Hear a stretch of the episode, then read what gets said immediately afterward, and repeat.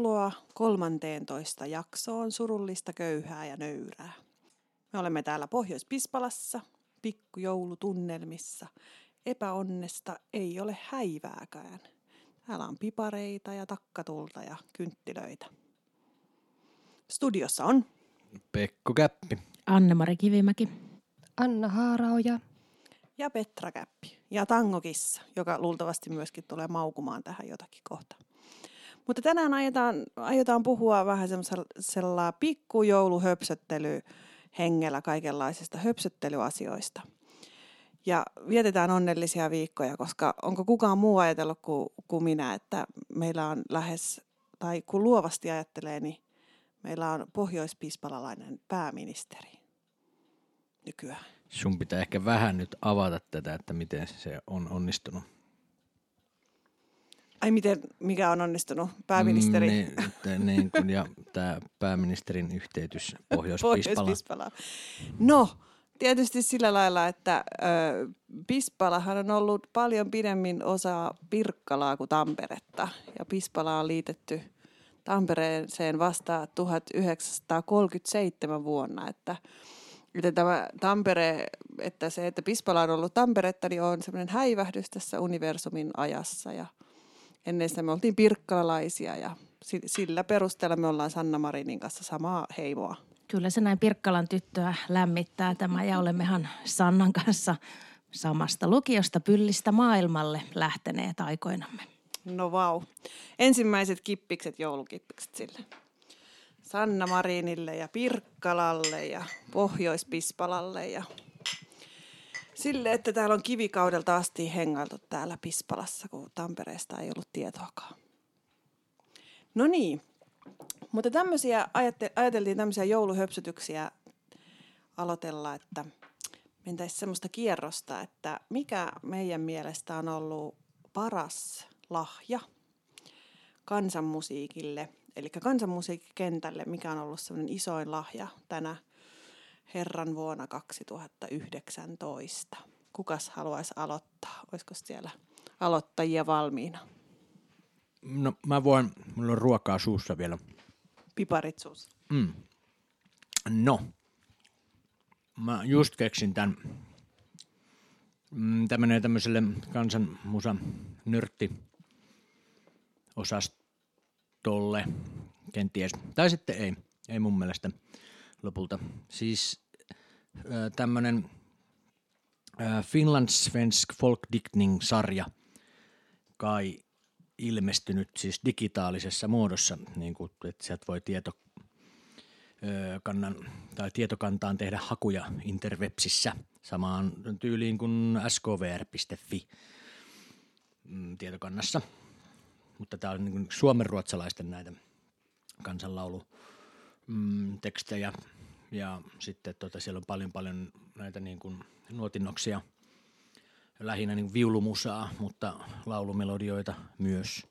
En ole silleen perehtynyt siihen, että onks, on, onko ne, mitä soitinlajeja siellä on.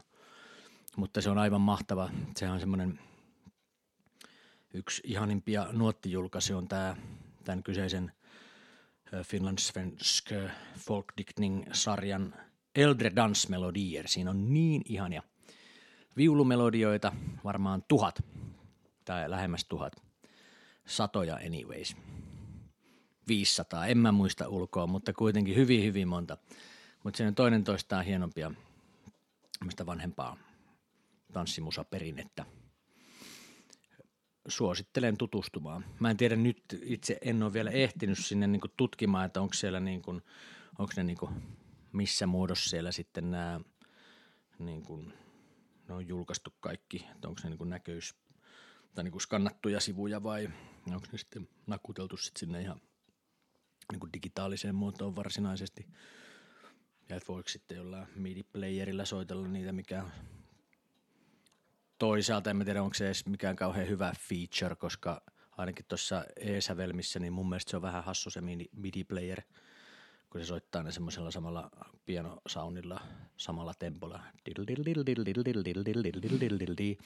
Saahan siitä, siitä niin melodiasta niin jotain tolkkua, mutta sitten ei ehkä kuitenkaan No, tämmönen mulle tuli mieleen. No toihan on hieno uutinen. En ole tuota kuullutkaan. En minäkään.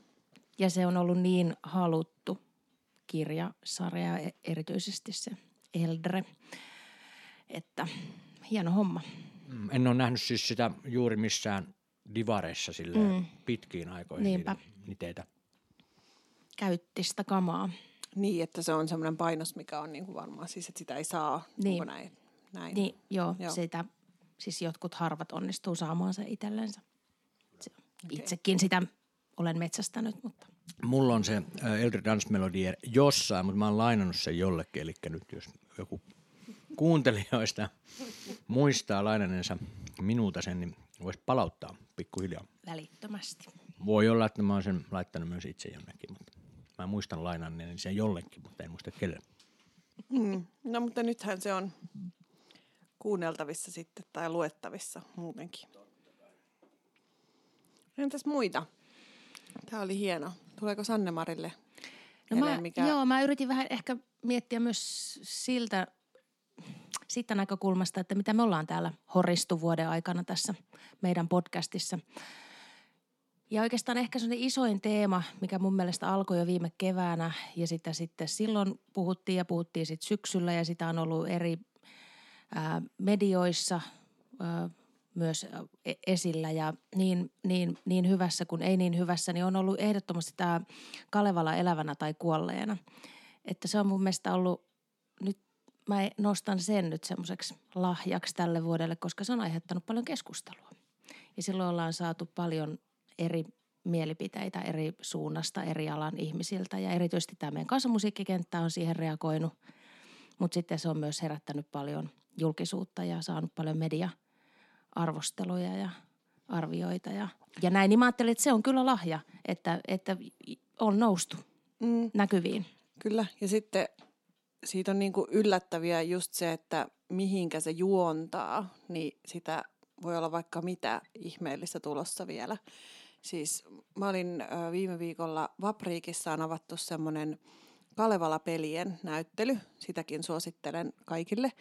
Se, se oli mulle ihan täysin uusi asia, että, että niin kuin vuosisadan, viime vuosisadan alusta lähtien on julkaistu erilaisia niin kuin korttipelejä, lautapelejä ja sitten nyt niin kuin a- aika paljon erilaisia konsolipelejä myöskin. Ja monet on ollut jäänyt kehitysasteelle kanssa ja osa on vielä tulossa. Nyt on tulossa siis ensi vuonna tosi kivan näköinen lautapeli, kun itselläkin on tätä lautapelinörtteilyharrastusta, niin olin tosi kiinnostunut siitä heti siitä niin kuin ensi vuonna julkaistavasta Kalevalan laut- lautapelistä.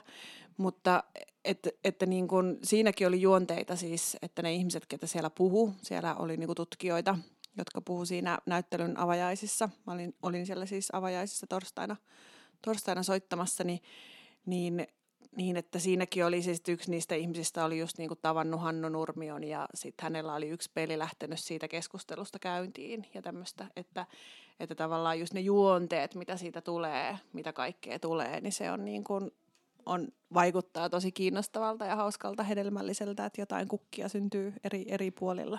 Onko Kuulemma- tämä siis se, se peli, mikä mulla tuli niinku mieleen silloin, kun me olin, no tästä on vuosi, mutta Museo Game Jamissa ja sitten siellä oli erilaisia museoartifakteja tuotu ar- arkistosta ja muuhun teki vaikutus semmoinen ihan valtavan kokoinen lautapeli ja tässä oli niinku just tämmöinen Kalevala-teema. Niin sattuuko olemaan sama peli kyseessä? Kun muistelen, siis että siellä, on kaikki, niinku, siellä on kaikki pelit oli esillä, mitä Kalevalasta on tehty. Et niitä oli niinku, mm, enemmän kuin kymmenen niin kuin yhteensä on tehty siis korttipeli, lautapeli ja sitten just niitä niin kuin erilaisia tietokonekonsolipelejä.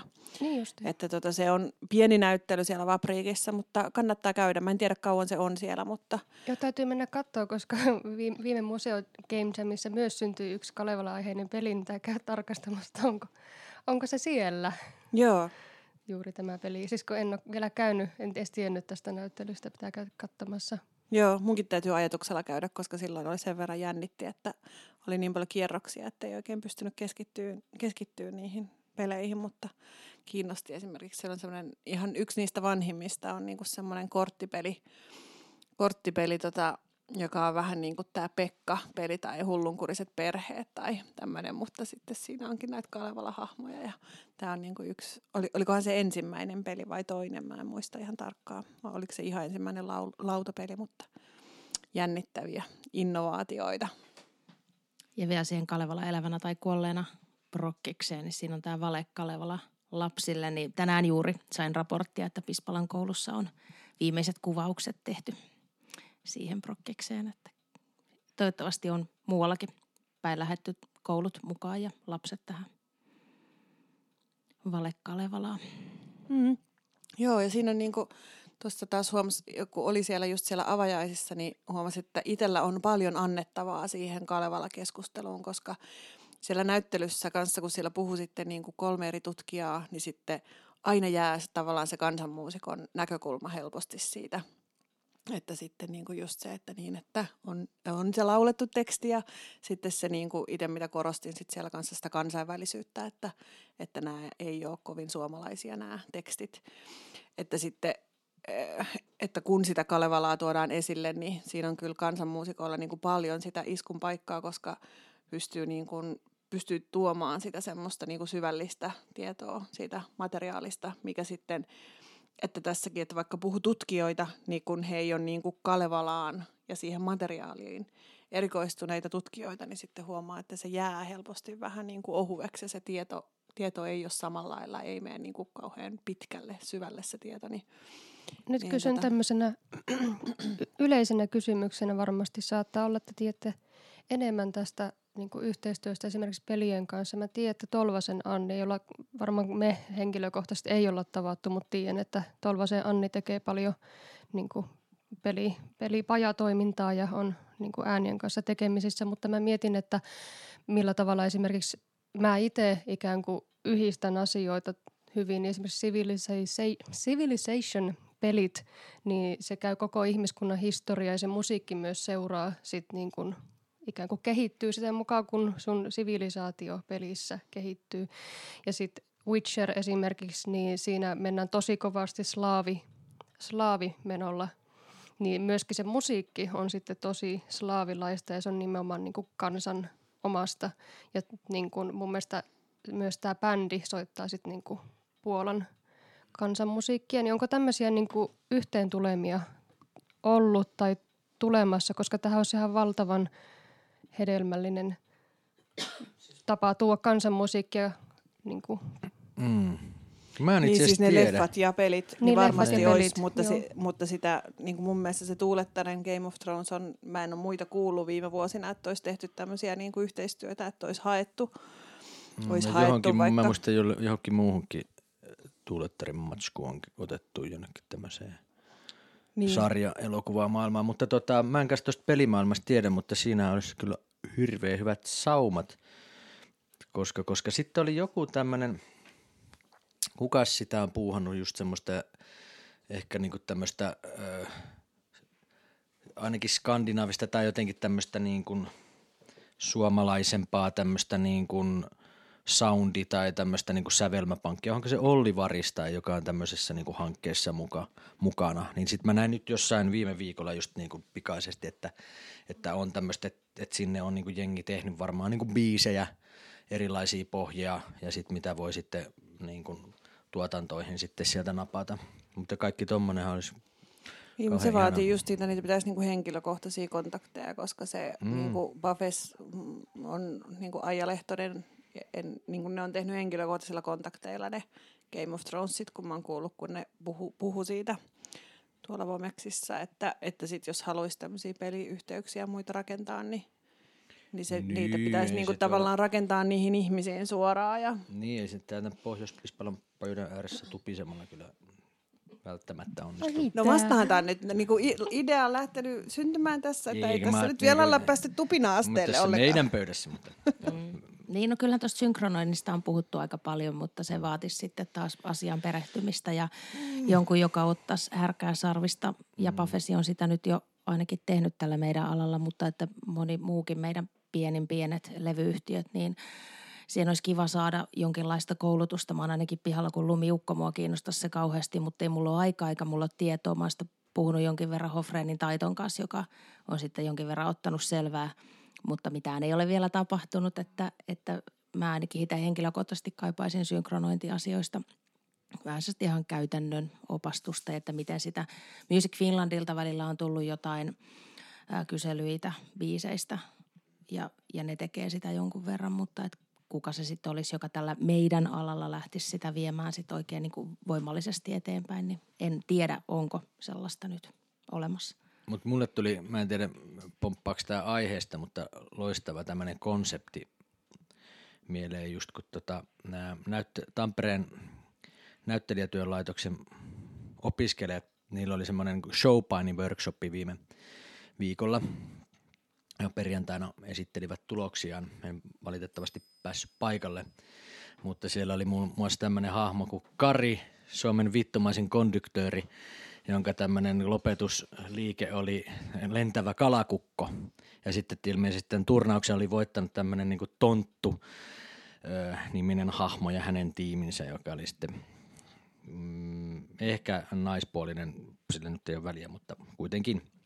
Ja tota, mutta siis Kalevalan hahmoista tämmöinen showpaini turnaus, aivan loistava. Olisi Siitä, mikä tämän loistavaa. niin Väinämöisen tämä niin lopetusliike olisi tai joukaiset tai sitten tämän, tota, Ainon tai Antero Vipunen, Tuonen sullahan Hauki. on niitä vapaa kontakteja, niin nyt vaan myyt tän idean niille.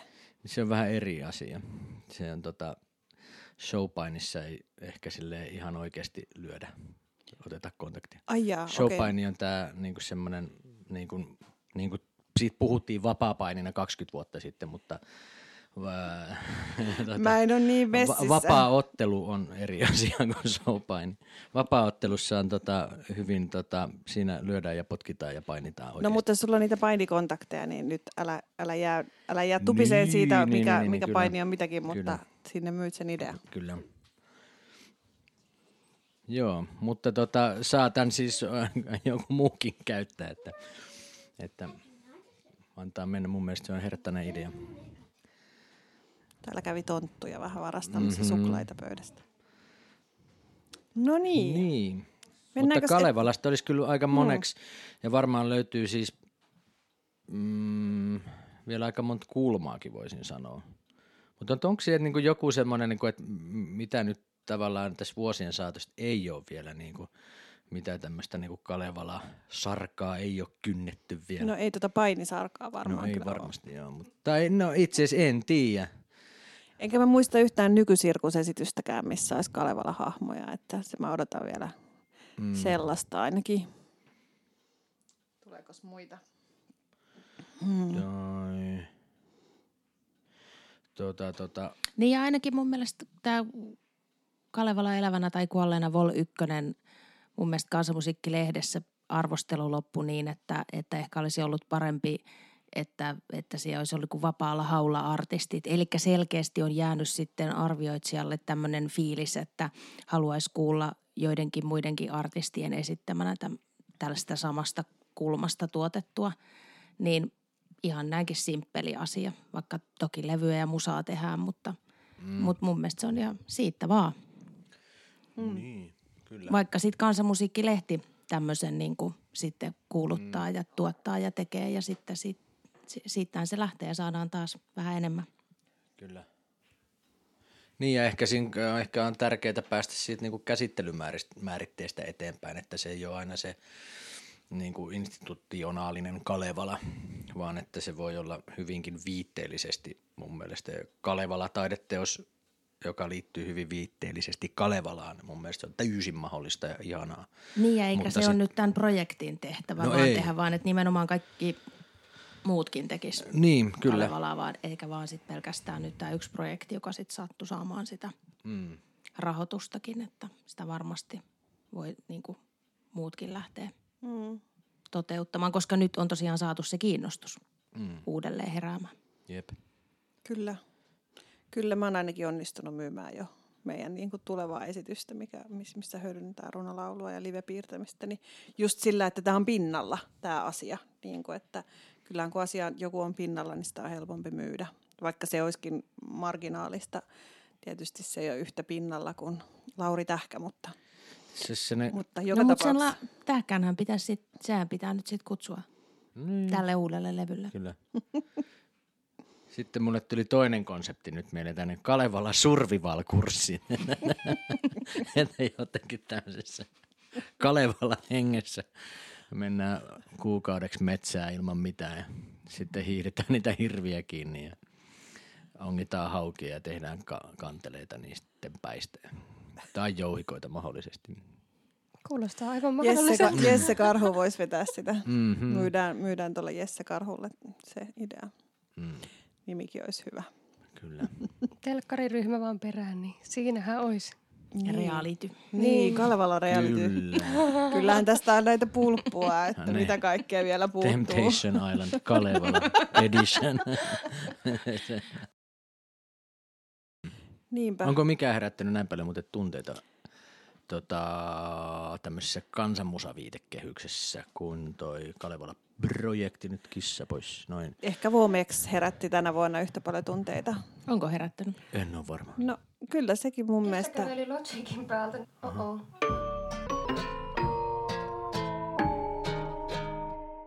Musta kissa käveli pöydän yli ja melkein kaikki kaatui, mutta Tietokoneen. 13 jakso ja musta kissa on kävellyt pöydän yli. Mitähän Aa, tässä vielä nyt kaikkea mä ymmärsin tapahtuu? tämän sun tota, Mm. epäonniviitteen, mutta nyt tämä on 13 maanantai, eikö 16 13 maanantai? jakso. Ai niin, joo okei. Okay. Mutta Niin. oli tällä viikolla myös perjantai 13. Mm. Viime Mutta viikolla. se meni jo onnellisesti ohi. Niin, kyllä. Niin. Ai niin, niin Onneksi on kohta tosi- joulu. on. Onneksi on kohta joulu. Mutta Vomex, sä pääsit sanoa, että Vomeksista yhtä paljon tunteita.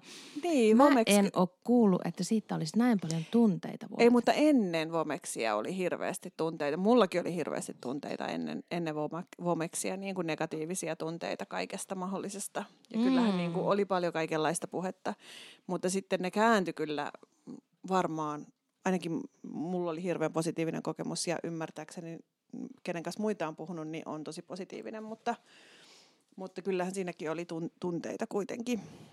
Kyllähän siinä tietysti pohdittiin ja paljon oli kaikenlaista kysymysmerkkiä ilmassa ja näin ennen Ja. Joo. Mehän ei olla vaikka kuullut sitä, että kuinka, kuinka paljon tota, vaikka ihmisiä, muita ihmisiä on ärsyttänyt ne Mm, avajaisvalinnat ja semmoiset, Mm. koska mm. me ei nyt ehkä kuulla sitä. Ei ne uskalla tulla sanomaan.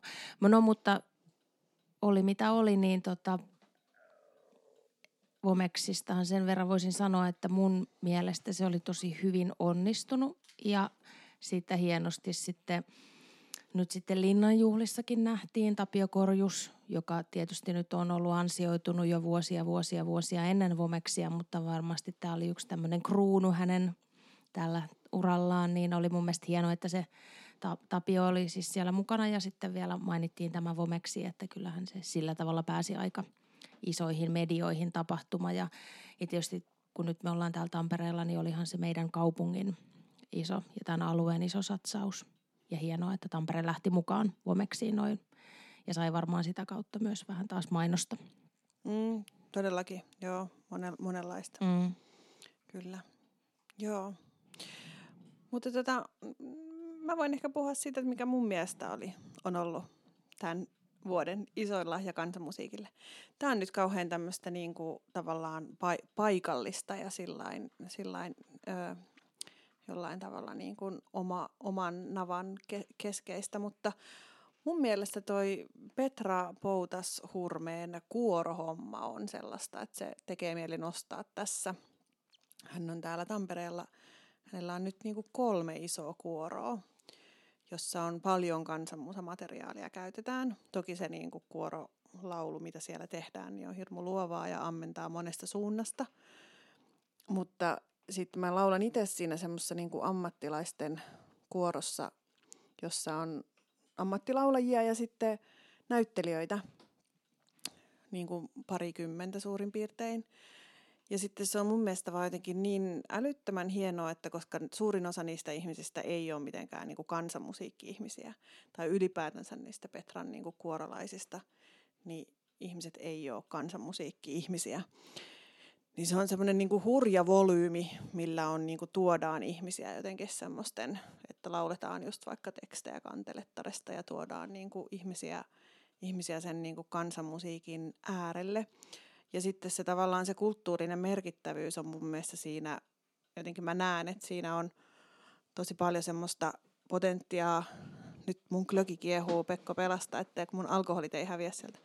Niin sillä potentiaa, että ne vaikutukset voi olla tosi isoja, koska koska siellä on just niin paljon niitä ammattilaulajia ja laulun opettajia ja semmoisia, jotka ei ole ehkä käyttänyt työssään millään tavalla kansanmusiikkia. Ja sitten niille vähän niin kuin heitellään semmoisina pieninä palasina jotakin ajatuksia, miten ne vois käyttää kansanmusiikkia omassa duunissansa.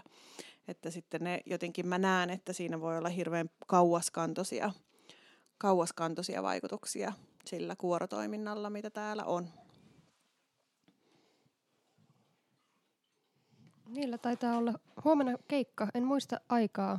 Tämä on Joo. kyllä kuuntelijoille aivan liian myöhään tämä Totta. mainos, mutta huomenna on. Tiistaina on keikka Laikussa kyllä, mutta se on Tampereella ja sitten kun tämä ohjelma tulee, niin se on mennyt jo. Mutta keväällä sitten uudestaan.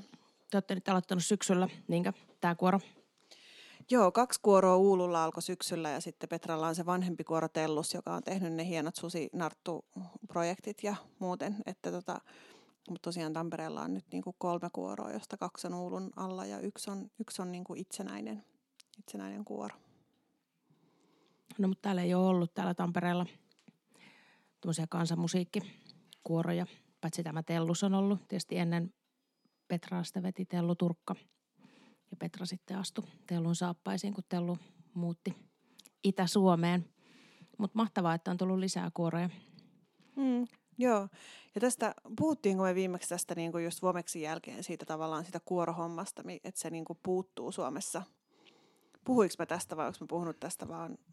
On mikä kuorohomma. Täällä on ihan hirveästi kuoroja Suomessa. On, mutta siis se, että, että kun mä siellä Vomeksissa mietin sitä, että miksi näillä niin kuin, miksi noilla Viro, Latvia, Liettualla, että niillä on semmoinen kansanlaulusoundi, joka on jotenkin yhtenäinen. Ja, ja sitten kun mä en ollut esimerkiksi nähnyt niin kuin Latviasta aikaisemmin kauheasti bändejä, tuolla näki muutaman. Ja sitten mä olisin, että Aa, niin, että nehän laulaa aika samalla lailla kuin että siinä soundissa on paljon samaa kuin Mari Kalkkuunilla. Sitten on ajatellut, että se on ehkä vähän uniikki. Sitten ehkä huomaa, että ahaa, tämä ei olekaan näin. Ja sitten tässä onkin niin kuin tätä, itse asiassa tätä niin kuin laulusoundia.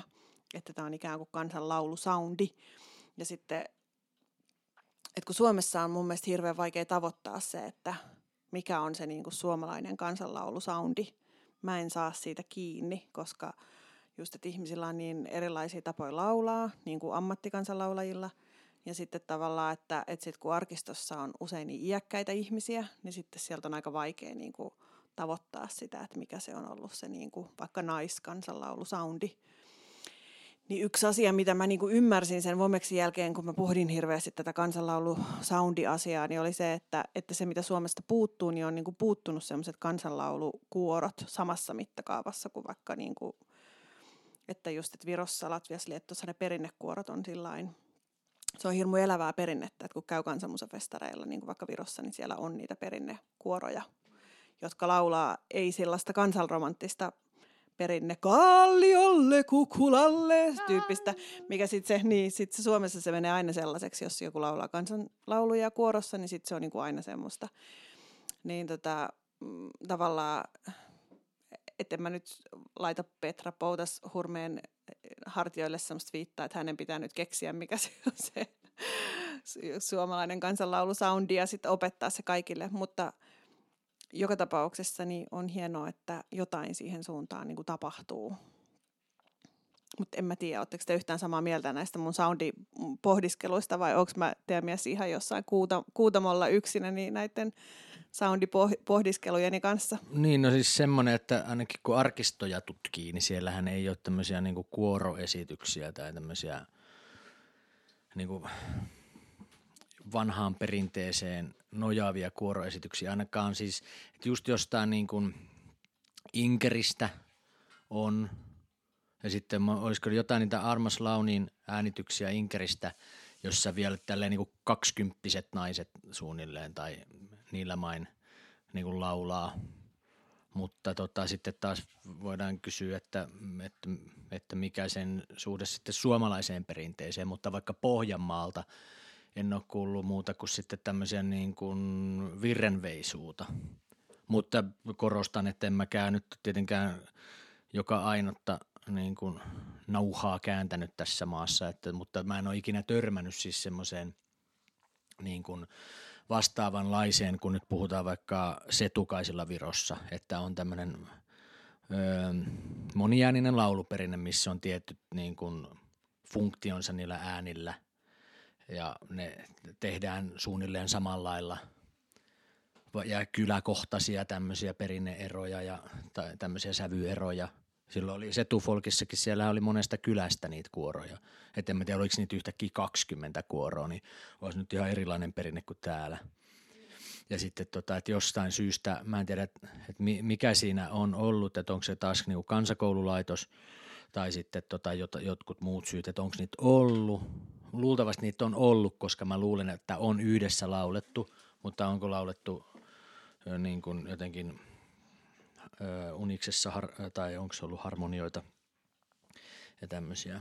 Mulla on semmoinen oletus, että niin kuin idässä ainakin on ollut, mutta tota, enpä osaa sanoa hyvin vaikea noiden äänitteiden pohjalta. Mutta toisaalta nyt tässä on taas, mä huomasin kyllä, että, että kun itsellä on tullut vähän tämmöistä tutkimustaukoa nyt tässä, kun on tullut niin kovalla kädellä taiteiltua niin sitten, että kyllä sitä niinku uutta tietoa on niinku tasaisesti putkahdellut tuolta, niin. että on ihan loistavia niinku julkaisuja vaikka viime, viimeisen niinku viiden vuoden aikana ilmestynyt. Joo, ja tämä laulusoundiasiakin voi olla mm. vaan sillä, että mä en tiedä sitä tarpeeksi, että vaikka just, että mikä se nyt on sitten vaikka niinku Värttinän lanseeraama laulusoundi, niin mä en tiedä, mistä ne on niinku löytänyt sen lähteen, että ne on lähtenyt rakentamaan semmoista laulusoundia. En mä tiedä, tietääkö Anne-Mari niinku Sekin on varmaan tavallaan. muuttunut, että kyllä mä luulen, että se protovärttinä ja nyt tämä nykyvärttinä, niin laulusoundi on saattanut muuttua ehkä jonkin verran, mutta tota, en mä nyt siitäkään ole ihan täysin varma. Semmoinen tuli mieleen Ilona Korhosella oli tämmöinen Ilona Korhonen ensemble, jossa oli parikymmentä naislaulajaa silloin aikana, että se oli tämmöinen kanssa tämmöinen niin kuin, öö, no aika paljon siinä oli niin kuin Ilonan säveltämää ja sovittamaa matskua, mutta siis kuitenkin tämmöinen niin kuin myös kenttä – kokeilla, että mikä se soundi olisi, niin mä luulen, että kyllä Ilonalla oli tämmöisiä niin kyllä mulla nyt vähän Ilona on tässä niin kuin ikävä siis sinänsä, että toivoin, että hän istuisi tässä pöydässä, niin hänellä varmaan myöskin olisi ja me naiset on ollut siitä, ja että mitä kaikkea tämä Me naiset niminen kuoro. Jollain lailla yhäkin aktiivinen.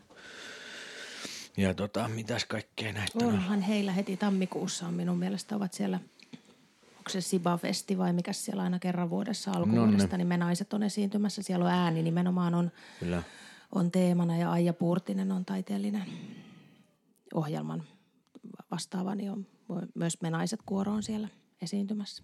Eli ilmeisen aktiivisia mm, ovat. Kyllä sitä sitten on, mutta siis että eihän niitä, mutta kuten sanottu, että niitä kuoroja tai tämän kaltaisia kuoroja Suomessa kyllä yhtään mm. liikaa on. Ja onhan toi mielenkiintoista, en, en mä tuosta soundi-asiasta osaa oikein mitään sanoa, että onko olemassa ja onko ollut ja näin, mutta mahtavaa, jos semmoinen tulee nyt täällä. Niin. Ja Petran, Petran kuorojen niin kuin, mukana ja kehittyy siitä ja sitten, että se tietoisuus materiaalista ja siitä tietystä laulutavasta ja menee sitten muuallekin kuin vaan vihkiytyneiden niin, Eikä se tarvitse olla niin, vielä ka- kansallinen, koska mm. niin kuin siitä just puhuttiin tavallaan, että siellä Virossakin huomasi, että kyläkuoroilla on omat soundit.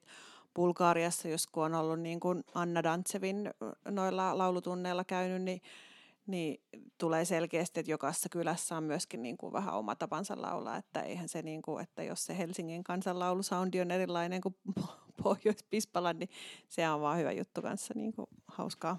Tuli mm-hmm. tämmöinen ehkä keskustelun avaus, mutta tuota, tämmöinen kohtaaminen ää, tältä syksyltä, kun ekaluokkalaiset tuli, tuli tuota kouluun ja sitten itse kakkosluokkaiselle totta kai menin sitten tutustumaan, että moi moi ja mitäs mitäs ja näin. Ja sitten esittäyttiin siinä niin puoli ja ja tuli tämmöinen keskustelu, että sitten eräälle, eräälle esittelet, että joo näin, klassiset paperit ja näin ja kamu kamu innostuminen ja näin.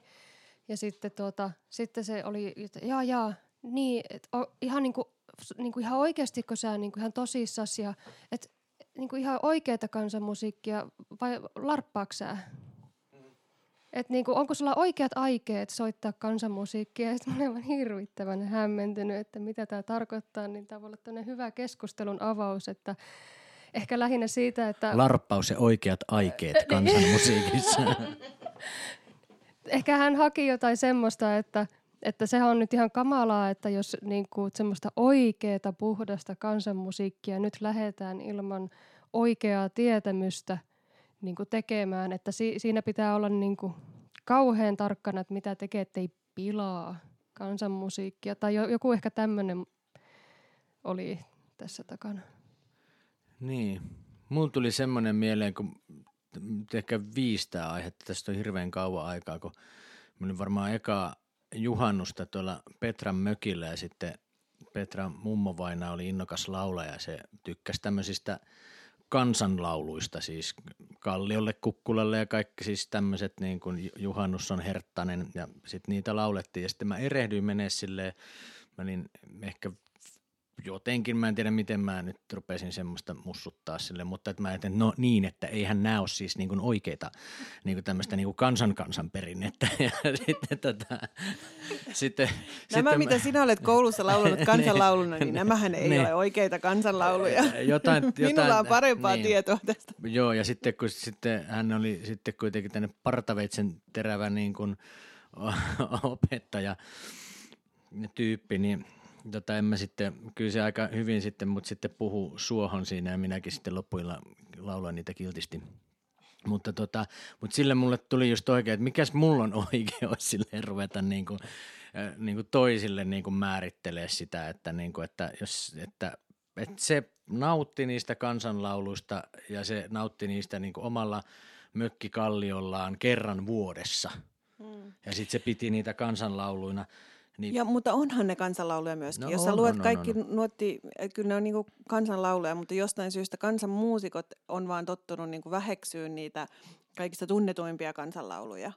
Mikä on hirmu kiinnostavaa. Mä, mä oon aikaisemminkin puhuttu tavallaan tästä, että, että vaikka jos googlaat kymmenen niinku tunnetuinta kansanlaulua, niin niistä ei kukaan kansanmuusikko ainakaan ole koskaan tehnyt yhtään levytystä – jos joku on levyttänyt jotakin sinisiä, punaisia ruusunkukkia, niin sit se on ehkä niin kuin joku jats-tyyppi tai sitten joku kuoro.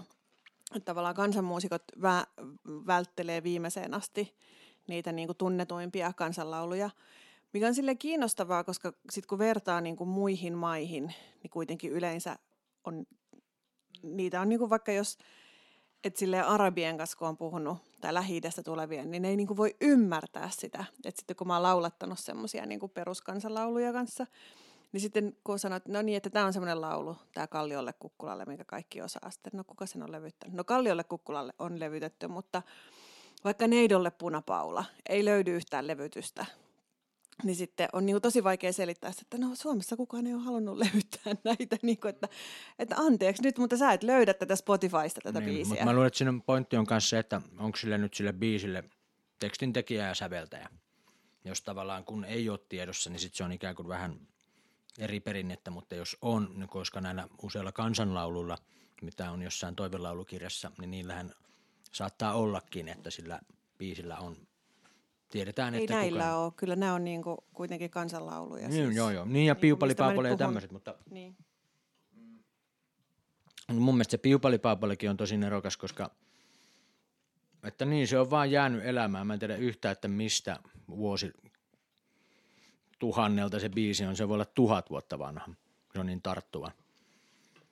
Mutta tota, täällä se vaan, kaikki osaa sen. Mä just mietin sitä tuolla, mm, täällä oli semmoinen Kehä-niminen tapahtuma Tampereen, öö, Tampereella Olympia-nimisessä tämmöisessä konsertointipaikassa, jossa oli erilaisia tämmöisiä vähän niin kuin folk-henkisiä artisteja, mutta siellä sitten juteltiin, niin keskusteltiin yleisön kanssa ja kaikkea tämmöistä, mutta mietin sitä piupalipaupalia, että niin kuin siellä oli 200 ihmistä kuuntelemassa, josta kaikki varmasti osaa sen piupalipaupalibiisin.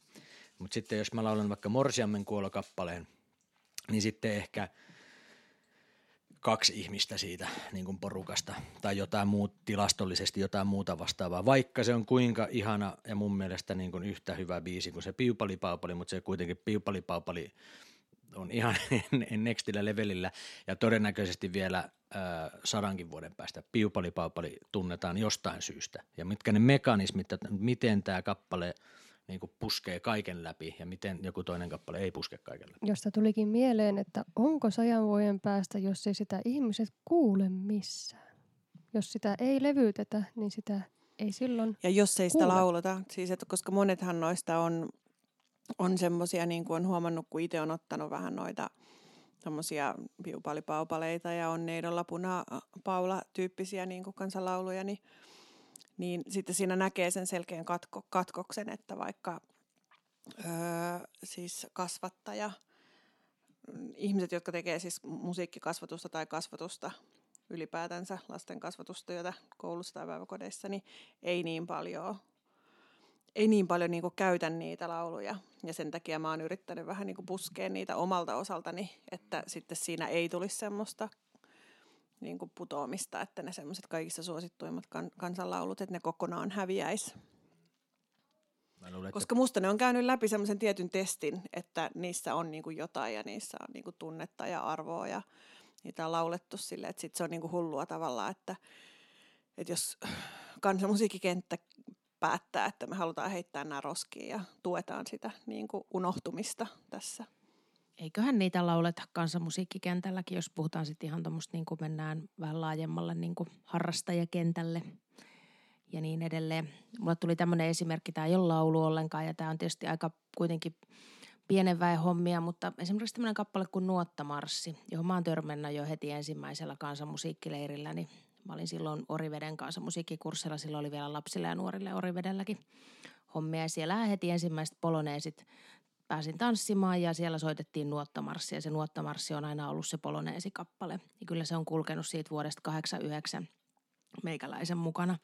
Ja nyt sitten kun me tehdään Pis, tuolla Pispalan sottiisi, joka täyttää ju, juhlavuosi ensi vuonna ja, ja tota, tulee tämmöinen juhlasottiisi, niin, niin sitten haluavat, että siinä sitten tätä olisi tämmöinen poloneesi tämä nuottamarssi. No tietenkin, se on sitten siinä, tämä on tämä paritanssiaiheinen sottiisi ja mulla on nyt Sibelius Akatemian kansanmusiikin aineryhmästä maisteriopiskelijoita. Ja meni sitten, että no niin, no tässä nyt on sitten tämä nuottamarssi, joka pitää soittaa. Niin muistaakseni kukaan seitsemästä maisteriopiskelijasta ei ollut koskaan kuullutkaan nuottamarssia. Joten heillä on aivan erilainen polku ollut, kun he ovat kulkeneet sinne Sibelius Akatemian, plus eivät siellä Sibelius Akatemiassakaan vielä törmänneet, että eivät ole sen verran hengaanneet niin sanotusti pelimannipiireissä, mikä sitten, että ahaa, no hyvä nyt, että tämäkin tuli sitten teidän eteen tässä muodossa, että, mutta oli vaan tämmöinen, tietysti kansanlaulu on niin kuin isompi asia ja on Neidolla Punapaula, mutta ihan tämmöistä Mut niin mun mielestä niinku-. Tämä on mun mielestä sama asia, mm. että mä oon tässä jotenkin kauhean konservatiivinen, että mä tavallaan toivoisin, että olisi joku semmoinen niin kuin tiettyjen ikään kuin laulujen ja soitteiden kaanon, joka olisi vähän semmoinen, että että nämä on semmoisia, että nämä niin kuin tunnettaisiin. Mä ihan niin kuin ittenikin takia toivon, että mm. mä, tiedät, mä niin kuin osaisin tavallaan jokaista perinnelajia jonkun. Ja sitten, että just se, että sitten olisi ne tietyt biisit, että jos ollaan Pariisissa ja siellä on kolme kansanmuusikkoa, jotka ei tunne toisiaan, ei ole koskaan soittanut keskenään, niin sitten voidaan sanoa, että yksi, kaksi, kolme se biisi lähtee nyt. Niin kuin, että tavallaan, että olisi, kaikilla olisi se niin kuin yhteinen repertuaari. Niin kuin, mä ajattelen, että kansanmusiikin luonteeseen kuuluisi, että, että olisi kiva, että joka maassa olisi semmoista yhteistä repertuaaria, mistä olisi joku semmoinen kaanon ja konsensus. Mutta mä ymmärrän, että tämä on niinku hirveän tämmöinen, onko tämä vähän kansallisromanttinen näke, näkemys? ei mun mielestä. Mun mielestä se on niinku, mä en li- liitä siihen mitään kansan, kan, kansallista niinku romanttista, vaan mä liitän siihen vaan semmoisen niinku perinteen säilyttämisnäkökulman, mm. että on niinku tiettyjä juttuja, mitkä kaikki osaa. Ja sitten myöskin, että mitkä on siinä kuitenkin maassa ehkä tuttuja mm. ja semmoisia Mm. Sitä mä, niin, Enemmän se, tämä on semmoista niinku hittiajattelua mun mielestä Niin, koska jollain sitten tavalla. kulttuuri on niin kuin yleisempää tai siis silleen niin kuin, mikäköhän se nyt on, että silleen niin kuin enemmän sekaisin kuin vaikka sitten, että jos pelimannit, 1800-luvun lopun pelimannit Raumalta, Jepualta, sitten jostain niin kuin Varpaisjärveltä, että jos ne olisi laitettu yhteen, niin olisiko niillä ollut yhtään niin kuin semmoista niin kuin samaa biisiä, mitä ne olisi voinut soittaa. Ehkä niillä olisi ollut, en, en tiedä. En tiedä. Että olisiko niillä En ollut tiedä, onko mitään. sellaista aikaa ollut koskaan. Mm, mutta nyt se on enemmän mahdollista, koska sitten kuitenkin tota, Ja sitten suomalaisista, suomalaisilla on kuitenkin muista biiseistä. Että sit, jos on se nuotiokitara hetki, niin sitten, että sitten sieltä lähtee ne niinku autiotalot Sankarit. ja niinku tietyt biisit, mitkä kaikki osaa. Ja sitten kun me oltiin tänä syksynä metsässä ja oli sellainen nuotiokitara hetki, niin sitten se Piupalipaupali nyt on vielä semmoinen biisi, että, että niinku kaikki pystyy siinä nuotiolla laulaan. Niin kuin jos me liidataan sitä, niin kaikki pystyy laulaa. Mutta tavallaan toivoisin, että niitä olisi niin kuin enemmänkin semmoista, että jos se niin kuin myöskin kansan muusikoilla, mutta sitten ehkä ulkopuolellekin sitä kanonia. Onko se sitten jollakin tavalla noloa jopa, jos ajatellaan, että miten, tai siis totta kai ihmiset käy eri polkuja, mutta just niin kuin nyt kärjistä, että jos maisteriopiskelijat kansanmusiikkilinjalta ei tiedä jotain tiettyä kappaletta, joka olisi ikään kuin lainausmerkeissä semmoinen pakko osata, tai itse totta kai osaatte piupali homma, niin voisiko se olla semmoinen, että jos on niin kuin jotenkin noloa soittaa semmoisia oikea hittibiiset, pitää jotenkin päästä semmoisen tietynlaisen lainausmerkeissä kuoren alapuolelle, että pitää tietää jotakin tosi raree. Mm. No, että et onko siinä joku tämmöinen? No joo, juttu. siis mä oon ajatellut näin 20 niin, vuotta pikku sitten. Pekka 20 y- vuotta joo. sitten ajatteli joo. ainakin just näin. Joo, ja sitten niin kuin, ja mitä mä oon sitten jäljestäpäin miettinyt, että se on todella hupaisaa, että on niin kuin jotain, joku semmoinen jouhikko biisi, vaikka tänne piilotanssi, mikä on mun mielestä hirveän niin kuin hieno ja tämmöinen catchy kappale, aivan nerokas kappale. Mutta sitä ei voitu soittaa, tai mä en voinut soittaa sen, kehannut soittaa sitä tosi monessa yhteydessä sen takia, koska kaikki sen tietää, ja sitten tota, näin päin pois tämmöinen kumma aj- ajatus, että se on vähän niin kuin nolo, että se on niin tavallaan stankku, stankkujen, tyl, stankkujen stankku tylsä biisi. Mutta sitten aikoja niin kuin kulu, ja sitten mä muistan, että varmaan Petran kanssa aiheesta keskusteltu, että no, että oot sä laskenut, että kuinka moni ihminen, vaikka Suomessa, että nyt tämän oikeasti tietää tämän biisin, niin sitten just rupeaa niin kuin mielessään, niin kuin, että en mä tiedä kuinka monta niin kuin kädellistä sormia niin kuin sitten niin kuin siitä tulee. Mutta jos sen kappaleen tietää vaikka 50 ihmistä tai 100 ihmistä tai 200 ihmistä, niin sitten se ei se ole kauhean paljon. Sitten siinä on paljon faneja, jotka pystyy laulamaan mukana, jotka tietää sen biisin. Niin kyllä. Ja just tommosia, niin kuin, että, että kuinka niin kuin, sekin on arvokasta, siis äärettömän arvokasta, että on semmoisia niin kuin tarttumapintoja niin kuin semmoisilla, jotka ei ole niin inessä siinä niin kuin kaikissa kansanmusiikin mysteereissä, että, että kyllähän se niin kuin, just kaikki, just nämä tämmöiset piilotanssit ja ehkä just äärimmillään piupalipaupalit ja muut, niin ne on just semmoisia, että niiden kautta pääsee niin kuin sisään. Ja Niin. sitten voi erikoistua ja ruveta larppailemaan siellä arkistossa ja etsiä semmoisia kappaleita, mitä kukaan ei ole kuullut tuhanteen vuoteen. Niin, koska se on just sit se toinen puoli tavallaan, että se, mä ymmärrän itse myöskin sen, että ja että kyllä niin kuin itselläkin on paljon niitä kokemuksia kuitenkin, että sitten kun on löytänyt jonkun arkistosta jonkun asian ja sitten ajattelee, että on maailman ainoa ihminen, joka on löytänyt tämän laulun ja, ja sitten mikä pettymys se onkin sitten, kun huomaa, että joku muukin on löytänyt sen saman biisin joskus. Että kyllähän se on tosi siisti fiilis aina myöskin niin kuin ajatella, että nyt mä oon löytänyt jonkun kultakimpaleen, mitä kuka, kukaan muu ei ole löytänyt ja minä haluan tätä esittää. Tavallaan haluan, että kaikki kuuntelee, mutta sitten kuitenkin haluan, että tämä on vaan mun. Mm. Niin ja sitten mulla tuli semmoinen kas, niinku kokemus nyt tässä ihan tämän vuoden aikana, kun tota, äänittelin loppukesästä just tämmöisiä kappaleita, mitä mä oon soittanut hirveän pitkään. Mutta et vaikka yksi semmoinen, tämä Katriinan ballaadi, ja sitten, että mä oon sitä soittanut keikolla 20 vuotta varmaan siellä ympäri maailmaa. Ja sitten niin kuin tosi monet tänne tulee, että no onko tätä niin kuin julkaistu? Mutta on, on julkaistu, että no millä levyllä? No Kankaan Pelimanni ja ja Emuoli-levyllä 78. No mistä sitä saa? No ei sitä oikeastaan saa enää mistään sitä levyä. Tai että, ja luultavasti joku on sen tehnyt niin kuin sitten aikaisemminkin, mutta ei sitä nyt ainakaan niin kuin, niin kuin kauhean isosti ole tehty viime vuosina luultavasti.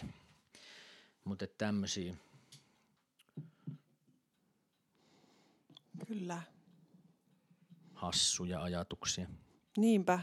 Nyt me ollaan niinku liuttu johonkin tosi kauas taas tästä mm. Mutta nuottamarssia en, en siis minäkään osaa. Että...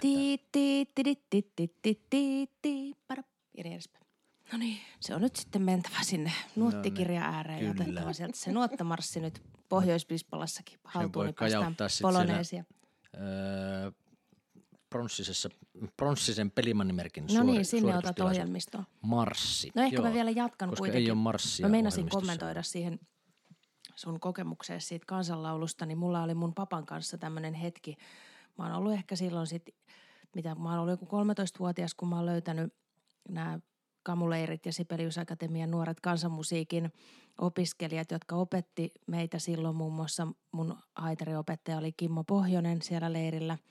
Ja mä sitten muutamana vuonna innokkaasti kävin aina lu- lukioaikoihin asti näillä leireillä ja sitä kansanmusiikkia ohjelmistoa sitten opettelin. Ja pappa oli innokas viihdemusiikin kuuntelija, niin se joskus sit kysyi, mä varmaan ollut silloin lukioikäinen, että Anne-Mari, että, että miten se niinku, mitä se sinun kansanmusiikki sitten on? Kun mä, mä soitan kansanmusiikkia, mä tykkään niistä kansanmusiikkikappaleista ja sitten pappa olisi tykännyt kaikista tämmöistä enemmän niin kuin mitkä mä luokittelin viihdemusiikiksi ja sitten mäkin halunnut soittaa niitä, mutta haitarillahan tietysti kuuluu soittaa kaikki sota-ajan kultaiset sävelmät ja näin. Sitähän se papan ikäpolvi halusi kuulla, niin mulla oli myös tämmöinen keskustelu silloin papan kanssa. Se ei ymmärtänyt mun kansanmusiikkia, tai että mitä se tarkoittaa se. Mä, mä soitan Joo, mulla kansanmusiikkia. kävi nimittäin tuota iso, iso pappani veljen kanssa, joka vielä siis kyllä elää ja näin. Eskolassa hän asuu ja on siis pelimanni. Ja sitten tuota, siellä alueella Nivalassa oli, oli heillä sitten tämmöinen niinku, jopa siis kassujakin tekivät. Mulla on ripattuna, eli siis otin kassusta niin kuin VAV-tiedostoa itselleni, niin semmoista tosi hengellistä ja semmoista niin kuin vähän laahaavaa musiikkia, mutta on, on kuoro- ja pelimannimusiikkia, niin sitten on pari kertaa sitten soittanut hänen kanssaan, niin siinä on huomannut, että meillä on ihan eri niin kuin maailmat siinä soitossa, mutta toisaalta mä oon taas tutkinut sitä, niin kuin, tai siis en, en, en silleen nyt, nyt teen tuossa niin yliopistotutkimusta, vaan siis niin kuin, tarkoitan, että, että kun on mennyt sinne, niin mä oon sitten soittanut niitä niin kuin hänen kappaleitaan, että nyt soitetaan näin, koska sitten jos mä oon soittanut jotakin itselleen tuttuja, vaikka jamibiisejä, että no näähän on tuttuja, niin ei mitään hajuakaan, että mistä on kyse, mutta aina hän tilaa kuitenkin kansanmusiikkilehet ja on niin kuin tosi messissä ja tietää kaikki tähdet nimeltä, että kyllä tuolla on vaikka Leija Lautamaja, että kyllä, kyllä on, on kyllä ja hyvä, hyvä. Ja niin kuin, et mu- musta taas on upeeta, että edelleen on ikään kuin olemassa tämmöisiä niin kuin pieniä niin kuin paikkoja, jossa se musiikki on edelleen jotenkin tietynlaista. Ja se on aivan yhtä lailla kansanmusiikkia. Ja nyt mä muuten sain lopputyön idean mennä sinne tekemään jotakin tutkimusta siitä musiikista, mitä siellä vielä soitetaan. Mutta se siitä. Mm. Niinpä, ehdottomasti talteen. Ihanaa. Mun pappa oli tota, Sakkola, Sakkolasta kannakselta, niin se äänitti tota 80-luvulla vielä noita lauantai-tansseja videolle. Se oli mahtavaa. Sitten se niitä kyttäsi kovana. Nä- Näkyykö tuttuja. Sitten se, kun mä rupesin soittaa pikkupoikana rumpuja ekaksi, niin sitten se piti mulle semmoisen testin. Mun piti mennä sen kamariin ja sitten se laittoi humppaa soimaan ja se antoi mulle jotkut puuhalot käteen ja sitten mun piti tuolin selkämykseen hakata tahtia ja sitten se tsekkasi, että pysynkö mä taimissa. Hmm. Hei, nyt mennään eteenpäin. Onko Annalla mielessä mitään, mikä voisi olla ollut tämän vuoden paras lahja kansanmusiikkikentällä? Joo, mä oon tänne kirjoittanut.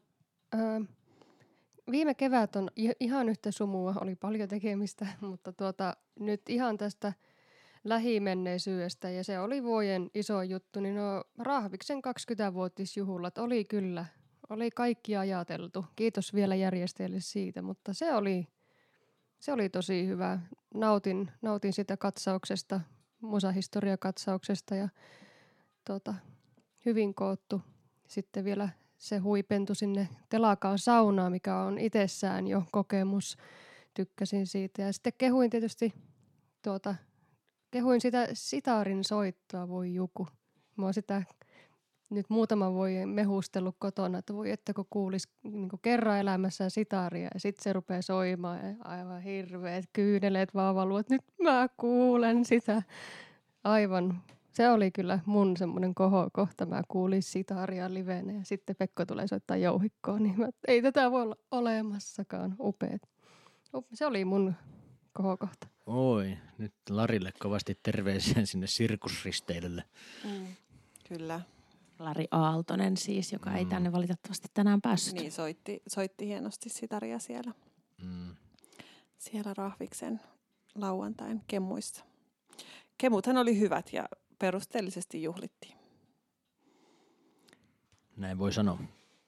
Mutta me ollaan puolue- puolueellisia, niin me ei voida enempää tästä keskustella. Ei kehuta enempää. Niin, kyllä. mutta Kyllähän me... oli hyvin järjestetty. niin. Esiintyjätkin olivat ensiluokkaisia. Mutta järjestelystä voin kyllä kehua, koska en ollut järjestämässä. Että oli kyllä hyvin mun mielestä hienosti. Ja oli, tota noin, niin, olivat saaneet Telakan lisäksi myös sitten vielä Metsoon, Metsoon tota Hilja Grönforsin konsertin, niin, tai Hilja Grönfors trion niin, keikan, niin se on sitten hyvä aina, että myös tullaan ulos sieltä telakalta ja, ja tota, tarjotaan myös päiväsaikaan ja vapaa pääsy ja niin edespäin, niin oli mun mielestä kyllä hieno, hieno oivallus sinne sieltä Rahviksen porukasta.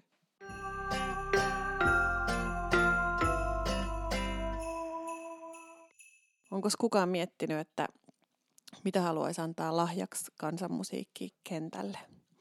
Tämmöisiä abstrakteja lahjoja. Joululahja kansanmusiikkikentälle. No tämä showpaini mun mielestä oli tosi hyvä idea. Että, että hyvää joulua vaan. No, no abstrakteja asioita tulee mieleen, että mm, että, että ihmiset uskaltaisi unelmoida. Siis jos on tämmöisiä niin kuin, tarpeita tehdä, vaikka luoda uutta kansanmusiikkia tai tutkia vanhaa ja tehdä sen kautta jotain, tai vaikka soittaa yksi yhteen tosi vanhaa asiaa ja soittaa sitä ihmisille – joko pienissä määrissä tai sitten stadioneille tai ihan mitä tahansa, niin sitten kuitenkin, että uskaltaisi niin tavallaan unelmoida niistä asioista ja sitten niin kuin rohkeasti tehdä niitä. Oli se niin kuin, saiko puolen miljoonan rahoituksia sitten tai ei, koska ei niitä kukaan, niin kuin, kaikki ei voi saada ensinnäkään ja tosi harva niitä edes saa ikinä. Ja tota, mutta kun on kuitenkin se tälle kentälle on hirveän tärkeää, että sitä niin kuin asioita tapahtuu, että tästä mä aina meuhkaan, mutta kuitenkin asioita tapahtuu koko aika. Ja kaikkien ei ole pakko tehdä samalla lailla, että jos niin kuin halutaan, joku haluaa kansainvälistyä ja tehdä sen jotenkin hirveän ammattimaisesti, niin niin saa tehdä, mutta sen kansainvälistymisen voi tehdä vaikka sille, että pakkaa sen soittimen reppuun ja lähtee pussilla Eurooppaan. Tai siis niin kuin, no, mitä kautta nyt sitten sinne pääseekään, mutta tota, ei se vaadi sen niin kuin, tavallaan muuta kuin sitten kävelyä ja niin kuin jääräpäisyyttä ja tämmöistä.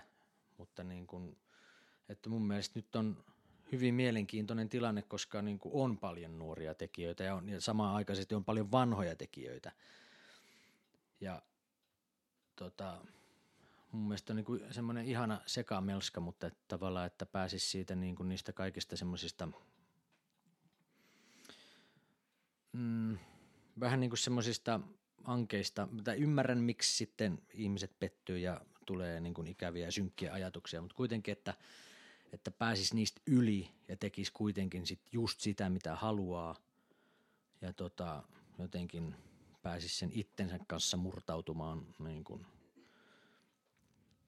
maailmalle, mitä ikinä sitten tarkoittaa. Tarkoittaako se sitä, että perustaa jonkun tuohon Pispalan portaisiin jonkun viikoittaisen pienen pelimannihetken tai sitten niin kuin lähtee kiertämään Bon Jovin lämpärinä maailmaa tai jotain. En tiedä, miten semmoinen tehdään, mutta kyllä se nyt varmaan joku, jos se oikein miettii, niin kyllä se varmaan onnistuu. Mutta en mä tiedä, oliko tässä mitään järkeä. Mutta hyvää on. mieltä ja tekemisen meininkiä kansalle. Hyvä. Olihan siinä paljonkin järkeä. Oli mikäs Anne-Marin abstraktilahja kansanmusiikkikentälle. Joo, no mäkin kanssa mietin, että, että haluaisin, että, että vaan rohkeasti tehtäisiin. Ja vaikka toiset olisi jo jotain tehnyt, niin tehtäisiin vaan itsekin. Vaikka nyt sitten joku on tehnyt levyn, niin minäkin teen levyn. Jos joku on tehnyt festivaalin, niin minäkin teen festivaalin. Ja jos joku on tehnyt podcastin, niin ei kun minäkin teen podcastin. Että semmoista, me tarvitaan semmoista laajaa näkökulmaa. Että se, että joku on jo tehnyt, niin ei, me ollaan vielä niin pieni kenttä, kansanmusiikin kenttä, että siitä vaan ja monta samanlaista, koska ei niistä kuitenkaan ihan samanlaisia ei tuu, mutta että se tavallaan se otsikko ei määrittele sitä, että kun on jo tehty, niin ei voida tehdä, että ehkä tässä oli sillä tavalla samaa kuin Pekolla, mitä olin ajatellut. Mutta sitten mulle tuli tämmöinen ihan vielä yksi juttu. Tämä menee nyt sitten tuonne mun rakkaaseen entiseen opinahjooni, Sibelius Akatemian kansanmusiikin aineryhmään, että mä toivoisin, että josko viimein ja vihdoin nyt tapahtuisi jotain, joku tämmöinen joulun ihme ja, ja tota sieltä pelmahtaisi ihan mieletön määrä porukkaa pois sieltä Helsingistä.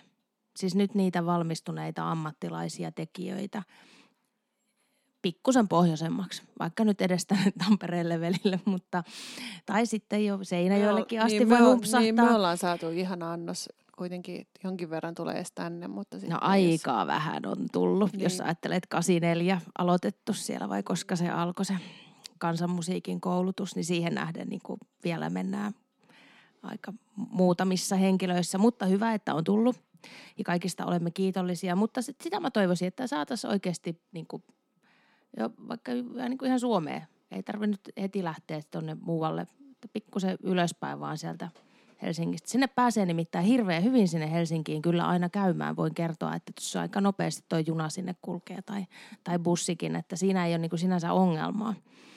Että pääsee ihan muualtakin Suomesta kuin Tampereelta. Mutta se olisi ehkä semmoinen mun ajatus, että, että saataisiin sitä am, ammatti, ammattiporukkaa, ammattiesiintyjä, ammattikouluttajia, mitä tahansa te teettekään musiikkiterapiasta lähtien, niin sairaalamuusikot ja kaikki, niin nyt vaan rohkeasti pois sieltä Helsingin hulinoista. Mm, samaa mieltä. Mä ajattelen, ajattelen kanssa vähän samaa henkeä, että toi, toivois lahjaksi kansanmusiikkikentälle niin semmoista niinku posi, positiivista ja niinku yhdessä tekemisen meininkiä.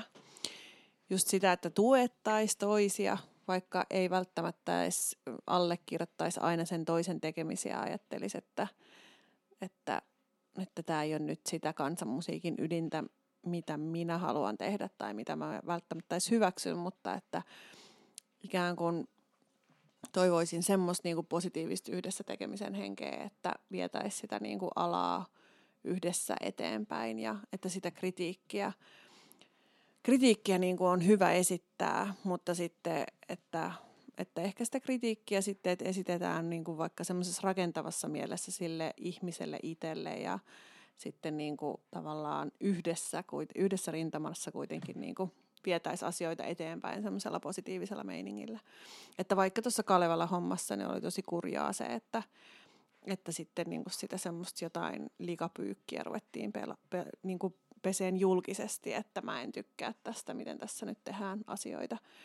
Että mä näen, että siinä niin kuin tosi paljon tehtiin hallaa sille omalle kentälle siinä, että pidettäisiin just sitä positiivista, positiivista niin kuin tekemisen meininkiä yllä ja semmoista, että niin kuin pidettäisiin semmoista ajatusta, että me ollaan kiinnostavia ja me ollaan niin kuin kiinnostavia tekijöitä ja potentiaalisia tekijöitä tekeen ihan mitä vaan.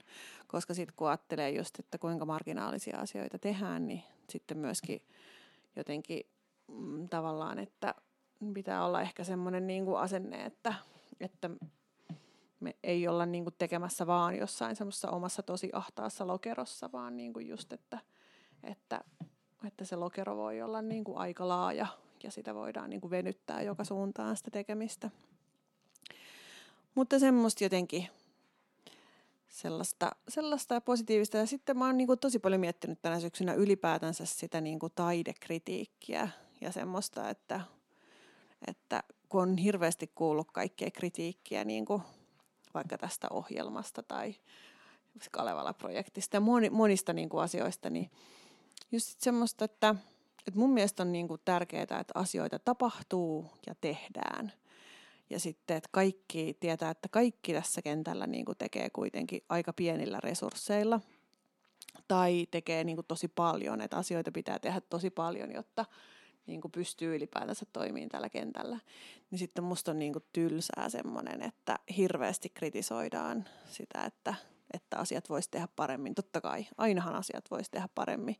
Jos olisi määrättömät määrät aikaa niin kuin tehdä kaikkea, niin että mäkin voisin jokaista oppituntia, jokaista niin kuin ihan jotakin vauvamuskariakin, niin voisin suunnitella vaikka kolme tuntia tai viisi tuntia.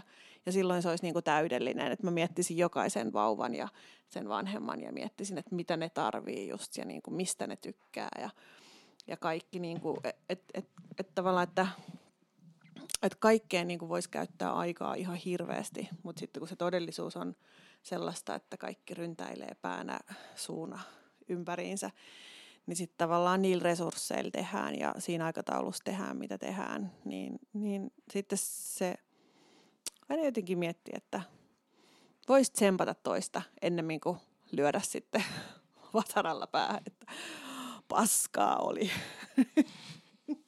Voisiko olla kuitenkin tämmöisiä ihan bisnesvinkkinä sinne Uululle, että tänne luksusmuskareita.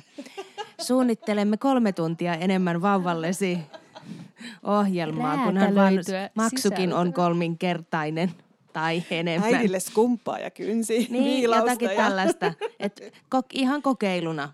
Hemmottelu, Joo. luksuspaketti äidille tai isälle ja vauvalle. Mahtava idea, mahtava idea.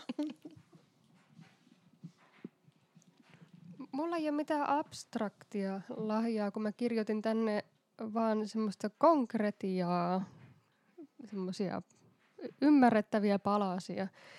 Öö, mä kirjoitin tänne, että haluan jatkaa podcastissa oloa ja oppia muilta ihmisiltä kuuntelemalla, koska editoidessa kuitenkin kuuntelee asiat aika monte, moneen kertaan. Niin se on semmoinen konkreettinen juttu, mitä haluan tehdä editoija ja Ihanaa Semmosta. kuulla.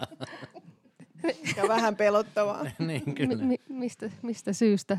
Ai ihanaa. No koska siis äh, mä huomaan, että mitä vanhemmaksi mä tuun, niin sitä vähemmän mua kiinnostaa editointi ja vaikka niin kuin levyä tehdä se miksaaminen. Et sitten aina siinä vaiheessa mä haluan lähteä sinne Goalle lomailemaan, kun, tota, kun levyä ruvetaan miksaamaan tai asioita editoimaan. Mistä se syystä se on, se on pelottavaa? Totta. En mä enää lähtisi paitsi junalla Goalle tai kävellä. Niin pelottavaa on se, että joku kuuntelee monta kertaa näitä, näitä tota, höpötyksiä. Aivan. Mm, mutta se on myös tämmöinen niinku, niinku ammattikuntaan kuuluva niinku hyvä tai hyve että pystyy näin toimimaan, koska sehän se niin kuin oikeasti vaatii. Että. Niin ja mahtavaa, että nyt sitten podcasti on saanut tänne ainakin minulle ihan uuden tuttavuuden annan tähän meidän kansanmusiikkiympyröihin, tai ehkä olet ollutkin näissä ympyröissä, mutta en ole sin, su, sua tuntenut, niin hienoa, että... Paras joululahja tälle podcastille. Niin, niin oli kyllä. Joo, totta. Podcastin paras joululahja oli Anna. Kyllä. Ai, ai. kyllä, Al- kyllä. Alkoi äänityshommat sujua – vaikka olihan meillä ihan hyvin sitäkin ennen asiat. Niin, mutta pe- kaikessa siinä pekon kuormassa, mitä on kyllä aika helvetillisen mm. paljon, niin mm. se on ehkä sitten oli vähän aikamoinen palanen sekin. Parempi se oli kuin ei mitään. Se on näin. Mm-hmm. Mm, kyllä. Niin enhän mä tietäisi tästä podcastista, jos ei Pekko olisi ennen äänittänyt, että mä olisin kuunnellut, että jaahas, täällä on tämmöinen. Kyllä. Juuri näin. Ja sitten tulee vielä kuukauden kallo. Kyllä. Tuota, Kokkolassahan on yllättävän paljon tarinoita ja suullista perinnettä. Huomasin tätä tehessäni, että hyvänen aika näin on. Ja näitä on itsekin kuullut ja eteenpäin kertonut. Ja tässä on muutama esimerkki ennen sitä varsinaista kallua. Mutta tota, Harpoodan neito tosi, tosi tunnettu ja on tehty operakin. Ja alustan sitä ja kerron vähän, että mistä on kyse. Eli ainakin mun version mukaan, nyt tulee taas sille, mä voin kuvitella sata päätä, että ei, ja se ei mene näin.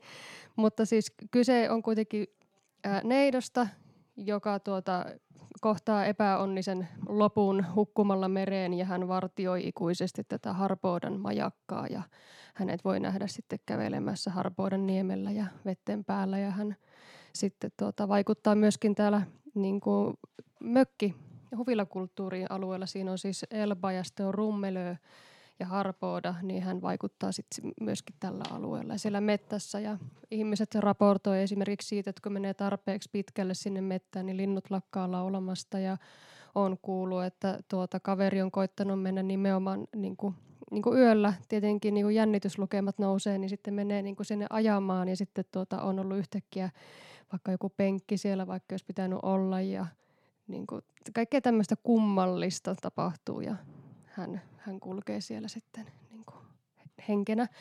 Ää, sitten Forsnappan kummitus, joka on Vohvelikahvilla ja museon hiljainen tarkkailija, eli hän on samassa pihapiirissä, missä on Suomen vanhin puutalo, pedagogio, josta alkoi sitten niin kuin tämmöinen ikään kuin virallinen koulutus ja näin.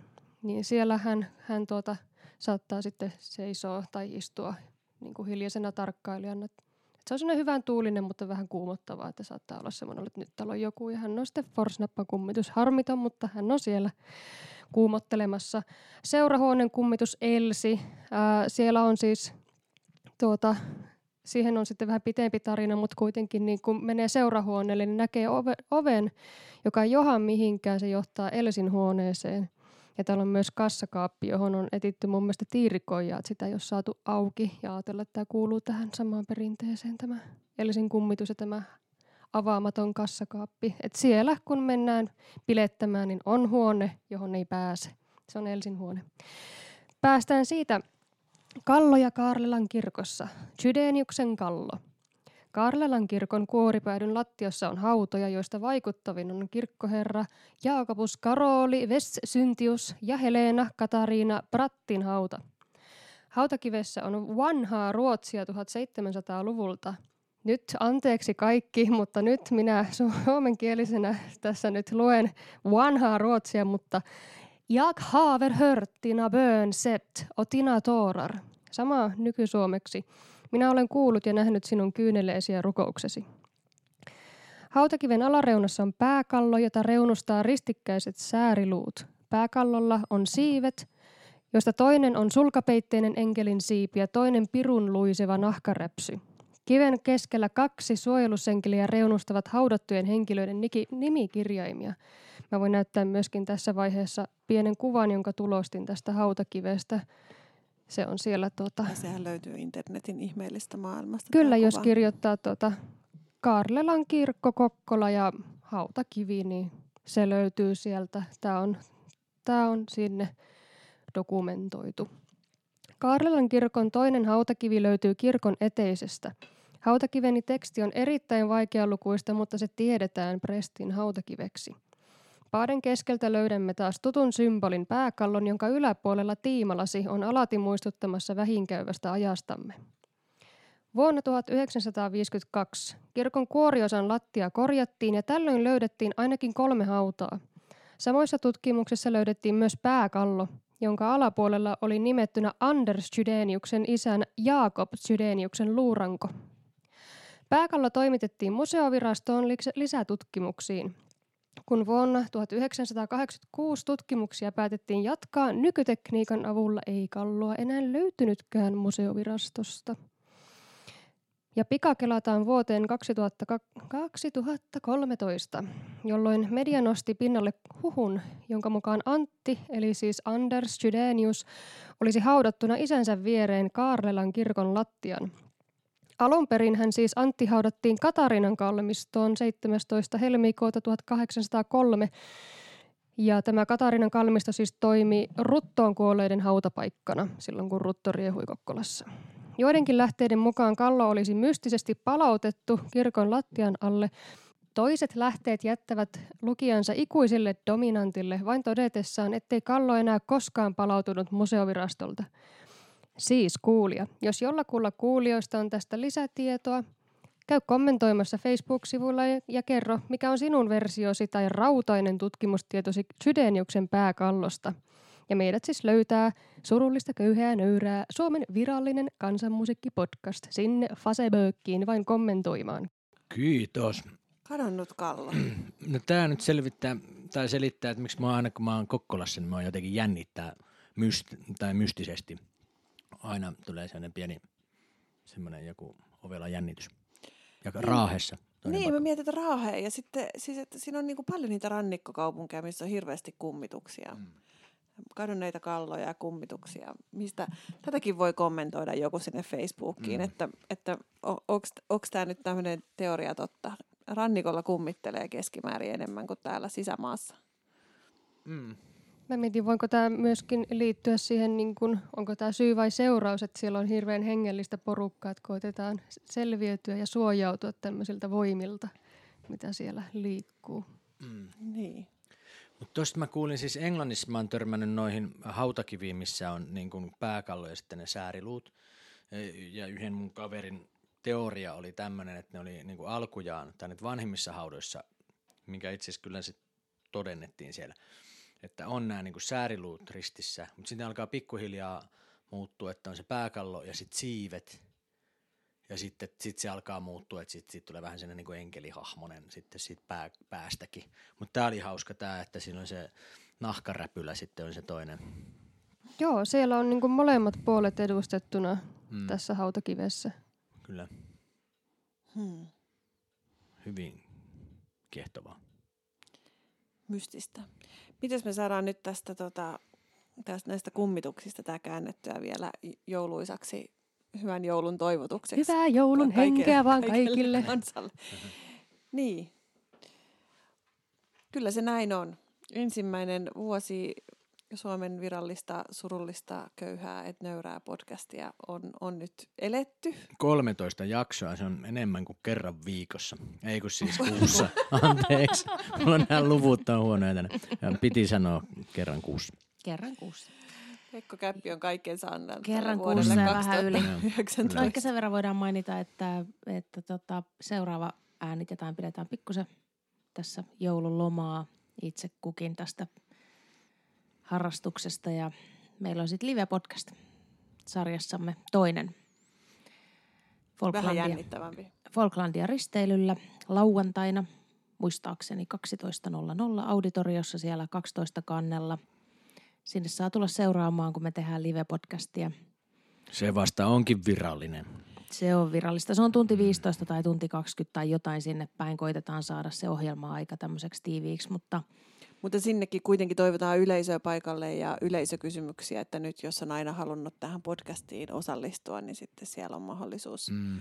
tulla tuota yleisöstä sitten huutelemaan ja kyse- kyselemään kysymyksiä Kyllä. ja haastamaan. me ollaan siellä kahden teknikon voimin tekemässä tätä lähetystä, Mm. niin pitäisi onnistua sitten myös yleisökysymyksetkin. Tekniko- Helposti. Niin, teknikoidaan oikein urakalla. Semmoinen mulle tuli mieleen, että, että pitäisi tämmöinen, niin kuin, mä tiedä, voiko nyt lupailla tämmöisiä asioita, mutta mä oon niinku haaveilu, että sitten tämä voisi olla podcastissa semmoisia niin pieniä musiikkinäytteitä liittyen kansanmusiikkiin. Niin ensi vuonna voisi Joo. niin kuin skarpata, että sitten tämmöisiä, kun ei se nyt niin kuin montaa sekuntia mene, kun sen sinne laittaa. Mutta minä en nyt tänä vuonna sitä saanut aikaiseksi. Mutta eikö tämä ole jäänyt teostoasioista vähän enemmän? Ei siinä, niin, no mä en tiedä oikein. Mun mielestä niin se, siinä on joku ehkä sekuntimäärä ja sitten jos neuvottelee asianomaisen kanssa asiasta, niin pitää ottaa selvää. Voi olla, että siitä on jotain Hmm. vakavaa, mutta Mutta Pekko on Minähän luvannut. voin ottaa tämän asian. Voi ei, nyt mä lupaan. Oh no. Mutta, Oho, no niin meni jo. Uuden vuoden No nyt on lupauksetkin uuden tuli vuoden samalla. lu- lupaukset Hyvä. lupailtu. Ja me ollaan luvattu olla ilmeisesti kansallispuvuissa siellä Falklandia risteilyllä, että tätä me ryhdytään selvittämään nyt ASAP, ellei olla sitä jo tehty. Kyllä. porukalla. Mulla on kansallispukuhoidossa. No ei niin, hätää. Osalla on ja osalla ei. Mm, Mm, mulla on mutta Anopin tekemä. tämä, on luvattu ja tämä jossain määrin toivottavasti toteutetaan. Kyllä. Mutta Chin ja hyvää joulua kaikille. hyvää joulua tai Hyvää joulua. ihan mitä tahansa.